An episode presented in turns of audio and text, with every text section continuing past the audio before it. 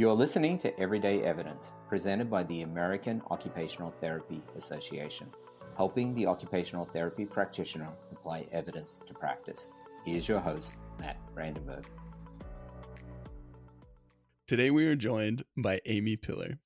Aimee is a pediatric occupational therapist, the owner of Piller Child Development, and is currently serving as the chair of the Sensory Integration and Processing Special Interest Section at the American Occupational Therapy Association. Aimee, you have advanced training in sensory integration, feeding therapy, neurodevelopmental treatment, assistive technology, and team treatment for children with autism. We're very excited to have an expert pediatric therapist and evidence based champion on our show today. Thank you so much for joining us. Yeah, thank you for having me. To start off, Aimee, can you tell us about your practice and what motivated you to open your own clinics? Yeah, sure. I mean, so when I graduated from OT school, I always wanted to do pediatrics. I started off in the schools and I spent some time in the nursing homes and then uh, opportunity just with family moved out to Arizona. And I found that things were a little different in Arizona than what I was used to. Great places, but not a lot of clinical sites for therapy. So I enjoyed my time out here and uh, enjoyed working in the places that I did. And then I got married and moved to a different area of the city, far away from where my job was. And there wasn't any pediatric clinics in the area. So an opportunity presented itself just to take a chance and sublease some space from a speech therapist uh, to open my own clinic. So I just decided to take that opportunity. I wouldn't, people ask me often, did you always want to open your own clinic? And I was like, well, you know, I considered it, but it wasn't really something that I had always planned on doing. But when the opportunity presented itself, that's when I opened my own clinic. So it started with just myself, and I had four clients my first week. And then we've been, we just celebrated our 10th anniversary in 2020, and we have three locations. I have um, almost 60 therapists working for me, and uh, I think we service about 450 kids a day. So it's pretty busy and we've grown pretty fast. Our practice is interprofessional. I have occupational and speech therapists on staff, and interdisciplinary practice is very important to us, as well as from the standpoint of occupational therapy, we service clients of all ages from birth up into their teens. Um, we do specialize in sensory integration, so we definitely see a lot of kids that have sensory processing needs, but we service many other clients as well. So we try to meet all clients where they are and service as many kids as possible. That's awesome. It, it, sounds like such a great company, and I'm happy that that it's grown so much in the past uh, ten years for you. Um, and congrats on the 10 year anniversary. I, I, wasn't aware. That's a that's a big celebration. Yeah, thank you. It was a interesting celebration in the middle of the pandemic, but we, we still found ways to celebrate. So that's good. That's good. Using your OT problem solving to still yeah. celebrate. I like that. Aimee, what additional skills or knowledge helped you to start and grow such a successful business? I, I would say the one thing that's most important to me when I think about being a clinic owner and a OT practitioner is that they really are two different skill sets. So I always relate to that I wear two different hats. I have my occupational therapist hat, which is very different than my business hat. So it's an important distinction. I think in occupational therapy, I'll, our goals are really to help people be successful in whatever they can do, whatever they want to do, whatever their desires, and what brings them joy. And it's great. It's very client centered and focused on the needs of the patient. But being a business owner is very different. So I wear two different hats and I take one hat off and put my other hat on uh, to be a business person. You have to look at things differently you know, as an occupational therapist, we're a little altruistic, I think, and we'd probably service everybody that whether we got paid or not. But the landlord likes to get paid, and so do my therapist. So I have to balance that um, business side with the needs of the clients, and and remembering that if I don't keep the business afloat and successful, then I actually can't service clients. So our goal is always the client first and at the company is always patients first but also knowing that business my business set of skills is very different than my occupational therapist set of skills. It, it sounds like a, a tough game to play balancing and, and kind of compartmentalizing uh, which which hat you're wearing and which skill set you're using but it also sounds like a lot of overlap. So thank you for sharing that You know, here we are very evidence focused. And I want to ask you, Aimee, how have you incorporated research and evidence into your organization? Yeah, so evidence is clearly very important to us as as a company and me as a practitioner. And I um, pursued my PhD and did not intend to join academia, but to remain in practice as a PhD in practice, which because of value evidence and research and practice. And I think that's a really important component when we have a profession like occupational therapy that's an applied science where we have to really tailor and modify what the science tells us to meet the needs of our clients. So here at the, at the clinic, we are always very much about gathering new evidence. And sometimes it's just little things like when the new clinical practice guidelines come out, those are things that we review as a team. So then we make sure everybody is on the same page and we know what the practice guidelines say.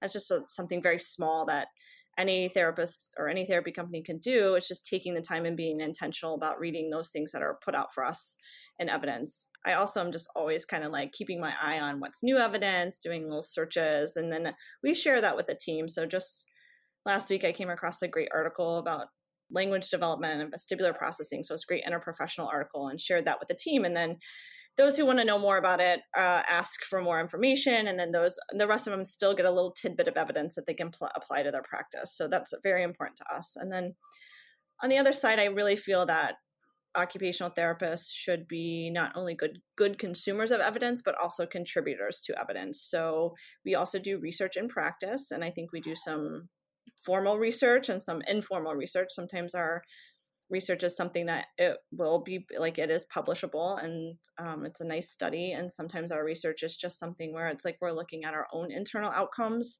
and how are things looking in our clinic which is i mean parents want to know that the know those information our referral providers want to know that information. So even though it's not always something that might be published uh, it's still good information and research that we should be doing. We should be looking at our own practice, defining our own practice, and seeing if it is effective and what our goals are. Absolutely. I, I love how you're able to emphasize and encourage evidence in a number of different ways within your organization. And I'd, I'd like to ask you more about that internal research. What kind of process do you follow to conduct your own internal research uh, within your clinics? Yeah, so there's all kinds of as you know, as a practitioner, we have a lot of barriers to doing research just because things aren't available as easily to us in as they are in maybe like an academic setting.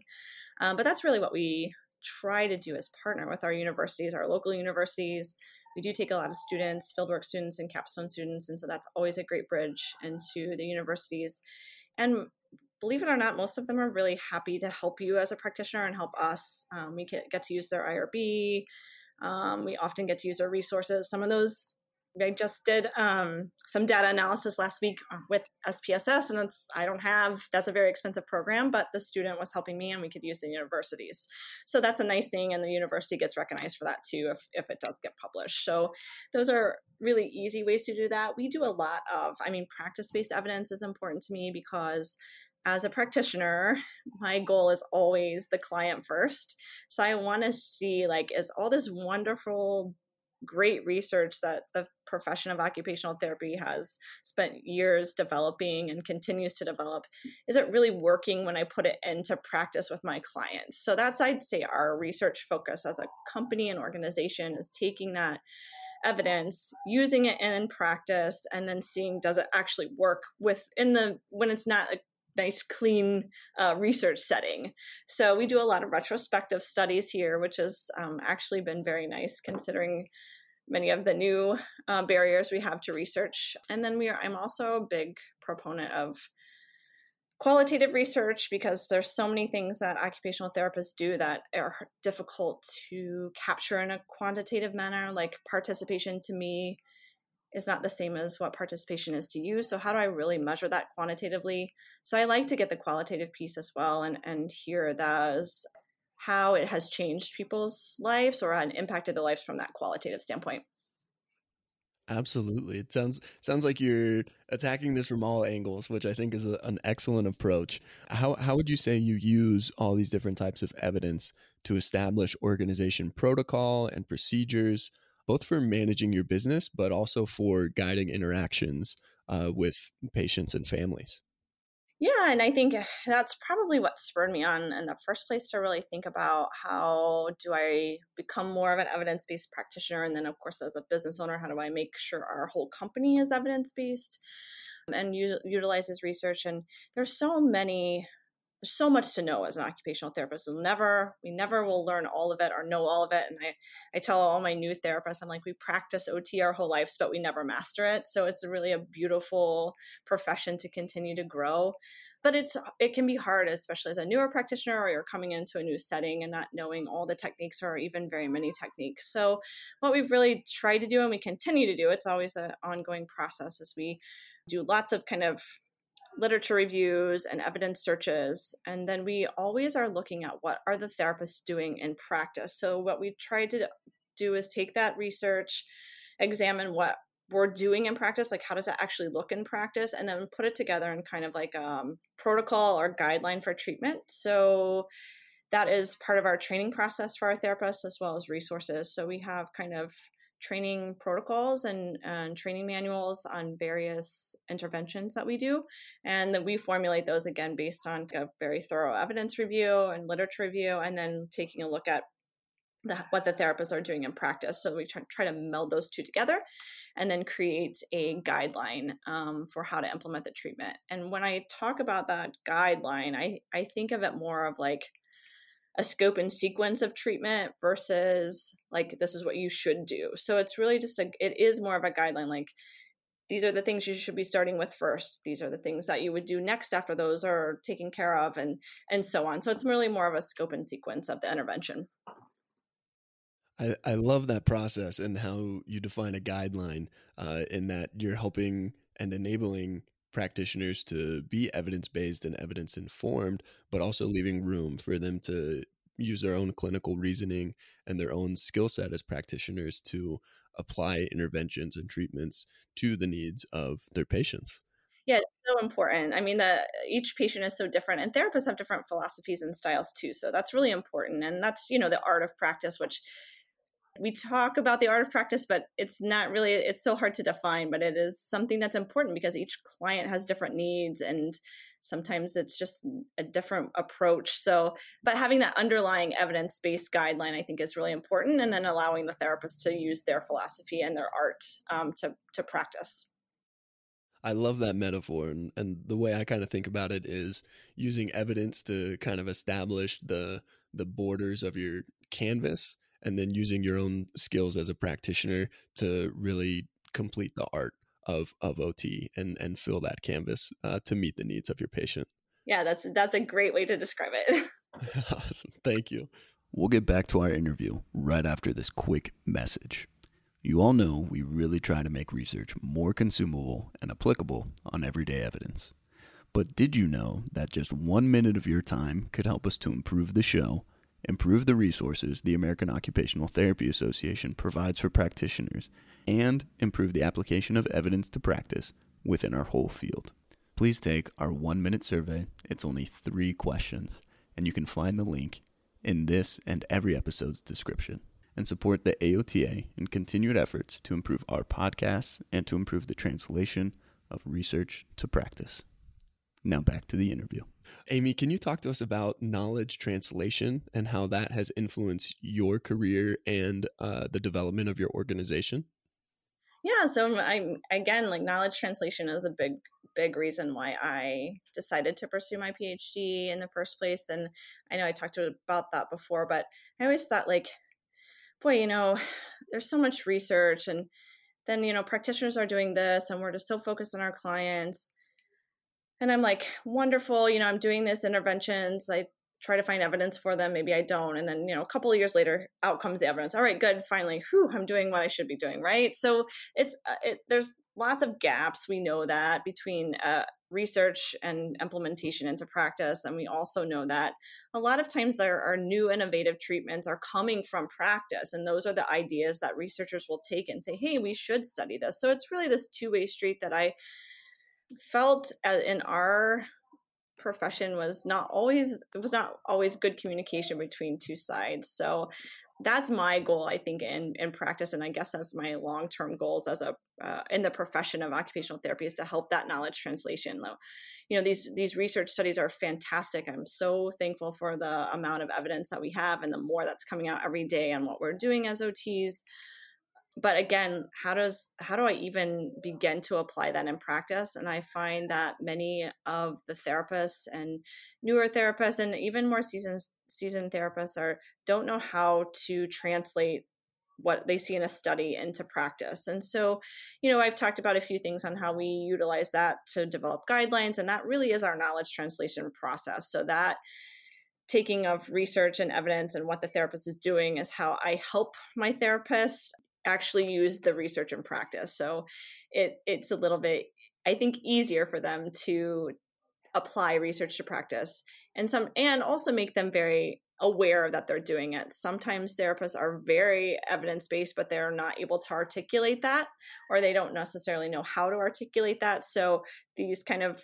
guidelines that we've put out have those ways, you know, how, do I document that? Where's my citations? Should I need those?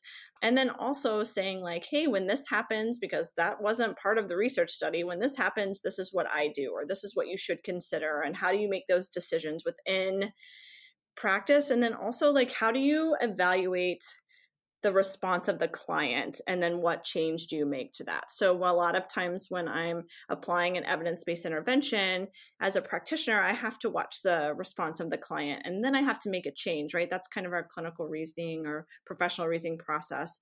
And so those pieces are not usually clearly defined in the research study. So I try to help the help those pieces of a therapist and thinking about how do I modify that evidence based upon what the client's telling me. Absolutely. Those sound like some purposeful and intentional ways to improve knowledge translation within your clinics. In what other ways do you encourage day to day implementation of evidence in the practice of your practitioners? Yeah, for us, it's is as a company, it's very it's part of our culture. So I have done my best to create this culture of evidence based practice by one giving them access to resources uh, and not just publishing resources, books, journal articles. Um, we do evidence shares.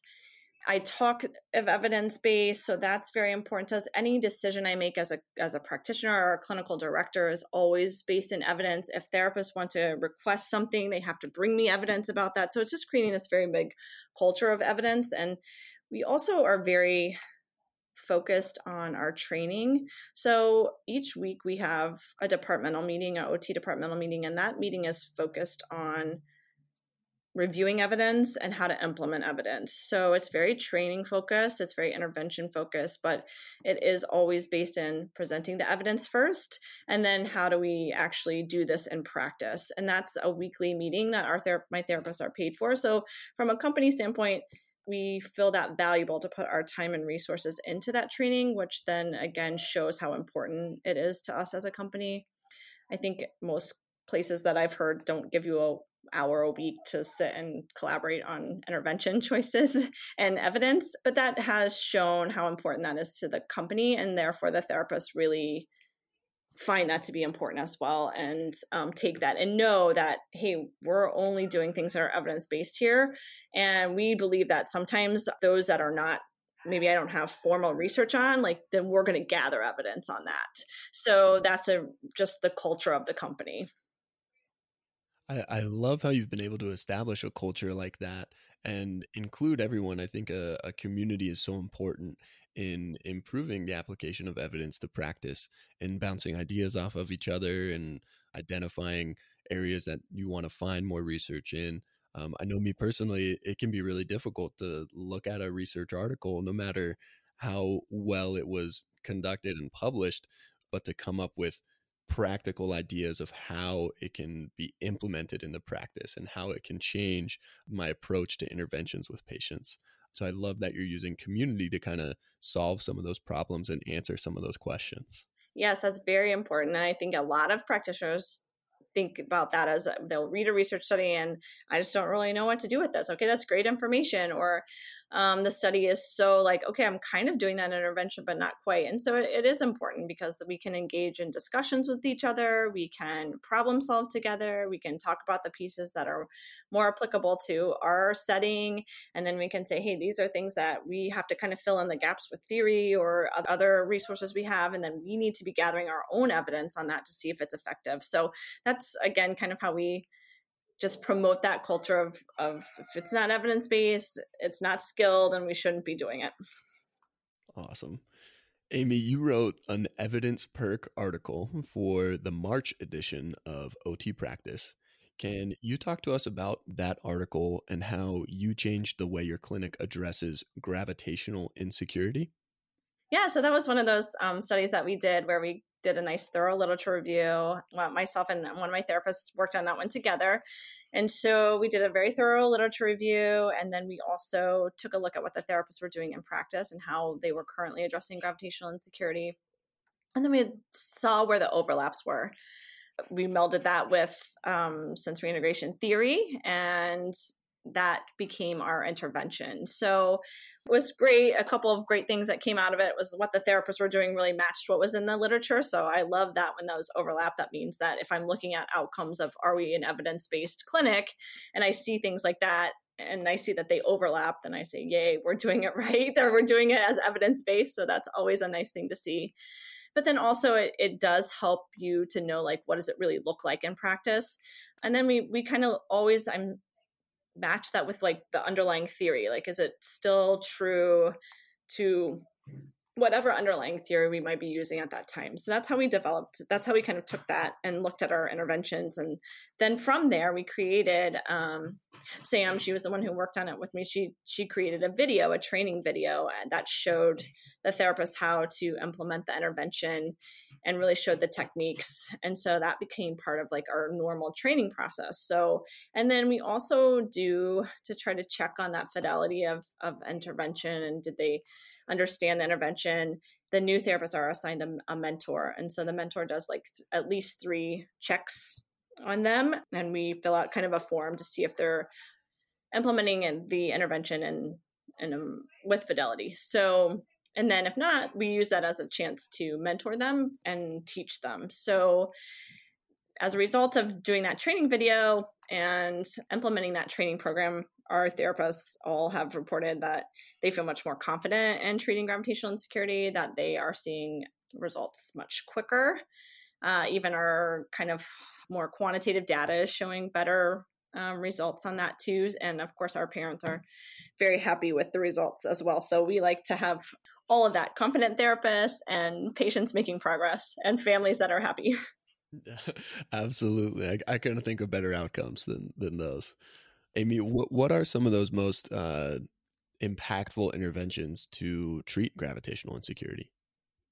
I mean, we, we focus a lot on the adaptive response and as true to SI theory and, and really trying to incorporate that the body the brain and body know where it is in space so there's lots of very much the proprioceptive and vestibular pieces but also that processing of movement through space so that i can actually understand where my body is while i'm moving through space so you know we're using our enhanced sensory input and then doing very playful kind of crashing and falling and changes in head positions from initiation of the client standpoint. So I think that's a big piece that was important in the study that we or looking back that we found was that if the client can initiate that piece versus always being a therapist initiated, um, we find that we have better results. Awesome. Thank you for sharing that. Mm-hmm. Can you share a clinical example or story of how incorporating evidence into your practice or the practice of a therapist at Piller Child Development has led to a positive outcome? I think I could think of many, but I'll have to try to pick one. Um, so, a fun one I think we just are kind of working on phase two of and looking back is when we look uh, i have a therapist and myself we she was very interested in like had a lot of kids with tactile defensiveness and like how do we really seems to be like there's lots of different methods that we can utilize and how do we really make the most impact based on what the evidence says and so again we started off and, and looked at our literature and then really looking at what the therapists were doing. And at first, we found that there was a lot of variances in what the therapists were doing to treat um, tactile defensiveness. Even though many of them were found in the literature, it was a lot of variance between therapists. So we realized that that was something we probably needed to create one of those kind of treatment guidelines on. And so we did um, the same process that we always do looked at the literature, combined that, and then created kind of a guide, treatment guideline and now we're now we're going back retrospectively and looking to see if the therapists have implemented that uh, intervention in a very with good fidelity. We have a couple of different interventions that we deem to be most effective from our study, and so now we're looking at their retrospective um, documentation to see if they're utilizing those interventions, and then next, and we'll look at the effectiveness hopefully as well retrospectively. So but so far we're kind of in the middle of it right now. But so far we were seeing that that consistency of treatment is much more present than it was um, before. So there's not as much variances in the way the therapists are treating tactile defensiveness. So now we're hoping that as a result that we will see good effectiveness too. So stand by, I guess, for results. yeah, well, we're gonna have to have you on the show again to share with us these results now, Aimee. Yeah. I want to thank you so much for sharing the ways that you're incorporating evidence into your clinics um, and encouraging practitioners to use evidence. How have you seen these processes impact and and improve the the overall well being of the patients that are seen at your clinics? I mean, you see big changes. So again, sometimes that's our, I think it's maybe our, our flaw as practitioners is that we're so focused on the client that we forget sometimes those more quantitative measures. But when, you know, when the parent comes in and tells you that you know he rode his bike this weekend and that was like a main goal of theirs when they come in. Like i, I can't get better effectiveness than that right? So uh, but that's not not something that's translated necessarily to research but those are the kind of things that we see. The parents are really just coming. They're reporting to us so many things that their child's doing. We really are looking across our, our own practice and seeing that our methods are working within the moment and then when they're not working we're problem solving together which i think is really important. And then our our referral providers really do see it and our we can show them a lot in our reports and how our progress reports and then the how the client's making progress and what interventions that we're utilizing and why. And the fact i think that our referral sources continue to grow and continue to provide more referrals to us shows us that they see the changes in the kids as well. And i have had referral providers or, and physicians tell me that like i'm not always sure exactly what you guys are doing over there but it's definitely working so when they haven't seen the kid for six months or a year and they're like it's a different child after coming here i, I think that's pretty impactful absolutely yeah that sounds amazing and I failed to mention this earlier, but Aimee is calling in from one of her clinics. Uh, so, to our listeners, if you hear children or, or some treatments going on in the background, that's what it is. You're getting a sneak peek of what goes on at, at the clinics there. Yeah, never never completely silent in a pediatric clinic. yeah. oh, that's great. I, I want to shift gears now a little bit, Aimee, to talk about your role with the sensory integration and processing special interest section how does this special interest section further the knowledge of evidence related to the efficacy of sensory integration? Yeah, so the um, sensory integration and processing SIS is a great opportunity. I've been so thankful to be asked to be the chairperson and to be the chairperson of that for the next term.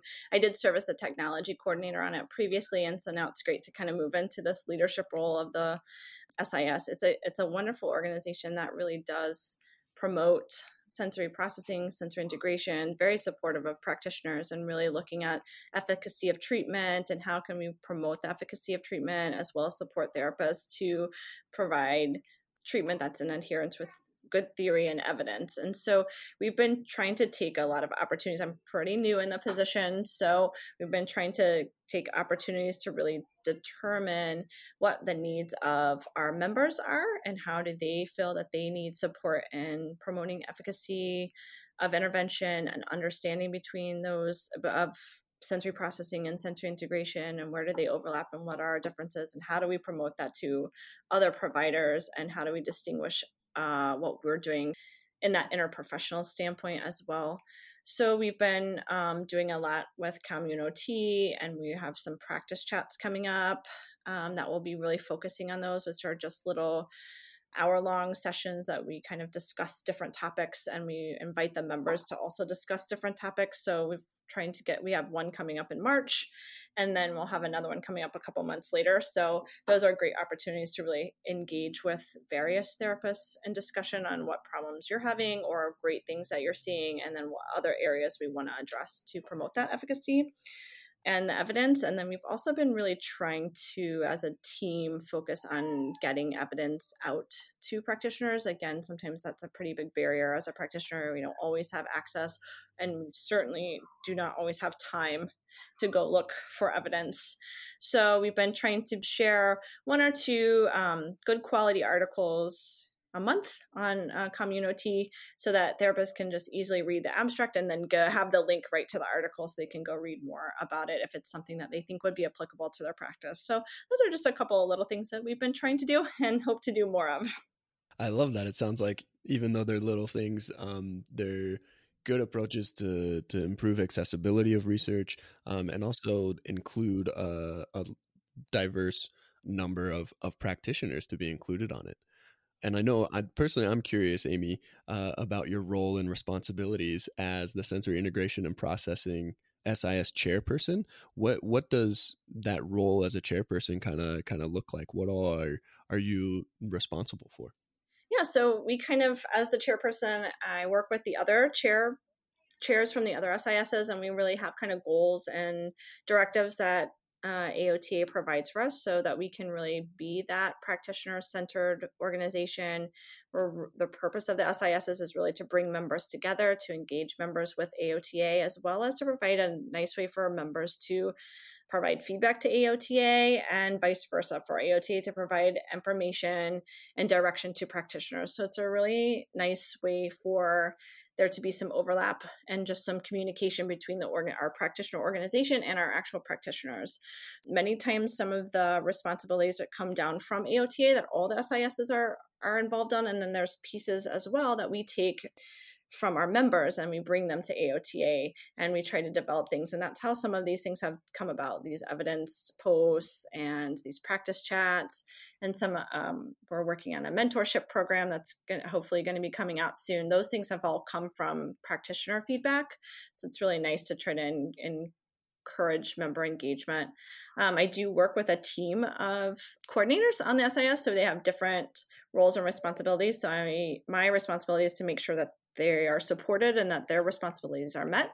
They're working on things like the continuing education articles that you see in OT practice are we're responsible for some of those as well as the SIS quarterlies as and then other things that come about. So uh, one of our projects right now is we're working on advocacy for third party payer coverage of sensory integration and so things like that that come about that we hear about or AOTA brings to us or members bring to the SIS then those are things that we'll delineate out into uh, the organization and the SIS coordinators to um, hopefully provide us support for the practitioners.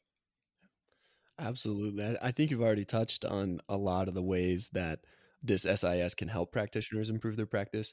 Or how else would you say that joining the sensory integration and processing SIS could help practitioners improve their practice?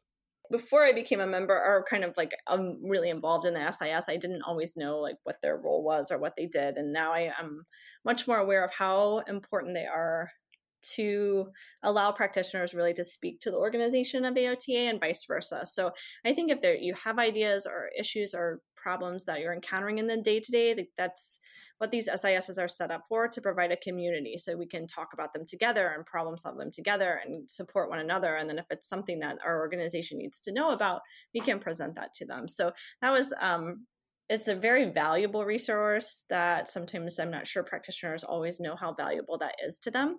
It's a very great way to create and expand your community and learn more about other practitioners across the country. We find that sometimes we have regional issues that we have to deal with and being able to connect with other people in your region. And then sometimes it's nice to connect with people from other parts of the country as well to support one another and find out what's working in their area that maybe we can also implement in our area. So those are just things that in addition to all these great resources that you have available to you through AOTA and on the website and CommunOT and all of that, there's other things that are just, it's a great community to be involved in and, to support your growth as a practitioner. That sounds awesome. And and you mentioned that uh, mentorship type program within uh, the SIS. How will that continue to evolve and to work? And how could practitioners gain mentorship or provide mentorship through the SIS if they're interested in that? Yeah, and I, we're um, just in the early phases of developing that program, and I think our our next practice chat, the topic will be on mentorship because we really want to get some feedback from our members as to what their thoughts are and needs are. And our our real goal in this mentorship program is to provide guidance for newer therapists that are really like um, you know sensory integration is definitely something that we all learn about and we there's sensory processing we have to know that as entry level practitioners but it's definitely an advanced area of practice. And so in your first couple of years it's kind of like just learning to be an ot but how do i start to become that advanced practice practitioner in si what are the tr- steps that i need to take? What do i need to do early in my career if that's the direction i want to go? And so that's what the mentorship program is really kind of we think we're that's the direction we're going to go is what are those early steps in my career that i should take um, in order to think about becoming an advanced practitioner in sensory integration? So there's already fantastic and well established evidence-based training programs for sensory integration. So our goal is to help practitioners prepare for one of those training programs should they want to engage in that advanced area of practice. And if a practitioner finds themselves in an organization or practice without administrative or organizational supports that encourage evidence informed practice, what would you recommend they do? Well, there's so many things that you have to take responsibility for yourself as a practitioner, uh, and evidence is one of them. So I, you know, in your own practice, you have to know why you're doing what you're doing. And I, when I teach my students or new therapists that come in, I'm always reminding them if you don't have a reason for what you're doing, you shouldn't be doing it. And there's no difference no matter what organization you're in. So if I have a reason for what I'm doing and I can document that reason and I can share that show the evidence of that then that's what an organization would be looking for if they want to implement a new program or if you're wanting to phase out a program that's not evidence based I have to come to my management staff with information I can't just come with an idea I have to come with actual evidence, maybe something I've been trying in my practice, maybe really good literature review. And then I also need to make sure that I explain how this will benefit the company. If I'm using evidence based practice, I should have better outcomes. And then I'm going to have more clients and more referral providers. So, when again, when I go all the way back to when we first started and I talk about that business hat and that OT hat, they're not the same. And so when, if your manager is not on board with some things, you have to think about it from the business standpoint, which is how does this impact the company? How can how will this improve the company. And we know that evidence based practice improves outcomes. And that when I have better outcomes, I have better patient satisfaction. And I have, then I have more referral providers, and my patients come back if they need us another service. They're going to return to us and not another company. Those are things companies care about. That's what businesses care about. So when you can present it to them as like, this is how it's going to help you as a business, and this is the evidence that, that shows that we will be a better practice then you're more likely to get organizational buy-in. I think of, of, some therapists go to a management with an idea and it's probably a really great idea, but it's presented in a way that it's how it benefits them as a therapist or how it benefits their therapy team instead of how it benefits the company. And so it's kind of an automatic turnoff sometimes for organizations. So if you can go to them with showing how it's going to benefit the company, you're much more likely to get buy in. And then also going with a plan of implementation. So not just saying like here i noticed a problem here's the evidence that says that's a problem and we should be doing this instead but then how do how would i do that? How would i actually what would it look like to implement that here? And if you can come with those pieces of information you're going to be taken much more seriously and the organization or your manager is going to think like hey maybe more considerate of what your suggestion would be. Absolutely. Thank you for those clear recommendations. I think that can be extremely helpful for for our listeners We're coming to the last couple questions now, Aimee. What what resources would you recommend to our listeners who want to learn more about what we've been discussing today? Well, you know, there's so many resources that AOT has available for us. And I just sometimes encourage practitioners to just get on the website and look around. But I love like these evidence perks that are, I think are pretty new. I love those. They're great because they really do show you the process of how do you take evidence and put it in practice. Um, so if you haven't read those or any of those, go pull them. They're fantastic. And probably one of my favorite new new pieces of the OT practice. So those are great things to do. I think if you're looking for like how to change your culture or impact um, organizations, take some leadership courses, listen to leadership podcasts.